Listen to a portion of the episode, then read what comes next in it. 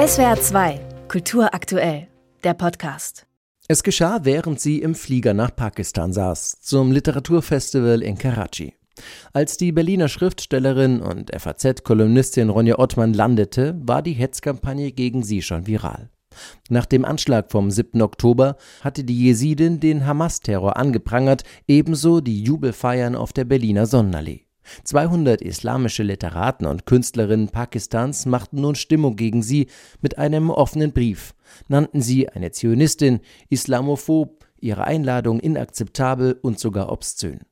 Die Festivalleitung strich daraufhin ihre Auftritte. Ohne Rücksprache, schlugen ihr sogar vor, sich krank zu melden.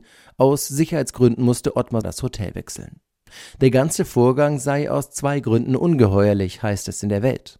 Zum einen, Labels wie Zionistin können in muslimischen Ländern zur Gefahr für Leib und Leben werden, wenn ein Mob aufgehetzt wird.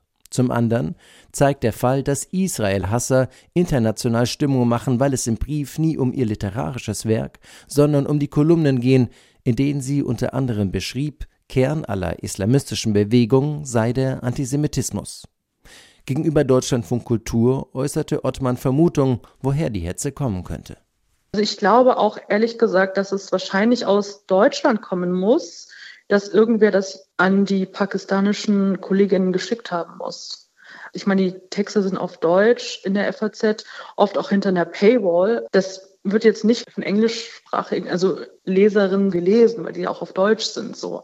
Gegenüber Ottmann zeigte sich die Festivalleiterin überrascht von den Drohungen Offenbar hatte man beim Literaturfestival nicht damit gerechnet, heißt es in der FAZ. Das Festival in Karachi habe zum Ziel, Diskussionen zu ermöglichen und ein Umfeld der Offenheit, des Pluralismus und des intellektuellen Diskurses zu schaffen, wie es auf der Website heißt, das ist in dem Fall nicht gelungen. Die Ein- und vor allem Ausladung der deutschen Schriftstellerin spiegelt ganz gut die wegen des Gazakriegs höchst angespannten Verhältnisse wider im Kulturbetrieb aber auch im Literaturbetrieb im Speziellen, heißt es im Tagesspiegel. Als Tochter eines in Syrien geborenen Jesiden hätte Ottmann diesen Diskurs befruchten können in einem islamischen Land, in dem es immer wieder radikal-islamistische Anschläge gibt, heißt es hier. Stattdessen werde sie gecancelt. Auch der Autor der SZ, Hasnaim Kasim, war vor Ort und sagte seine Teilnahme zum Festival aus Solidarität zu Ottmann ab. Kasim schreibt, Ronja Ottmann wurde von einer unheilvollen Allianz gecancelt und sie wurde tatsächlich in reale Gefahr gebracht. Hier endet der Diskurs und jede romantische Vorstellung von ihm. Hier endet der Dialog. Hier ist jede Gegenrede hoffnungslos. Hier geht es nur noch um die Verteidigung unserer Werte. In der Taz ist zu lesen, Ottmann habe nun Angst, dass wegen der im Internet großen Fülle an lügnerischen Vorwürfen gegen sie ihr künftig ein mieser Ruf vorauseile. Auf Reisen im Irak oder anderen anti-israelischen gesinnten Staaten könne sie nicht mehr gefahrenlos auftreten.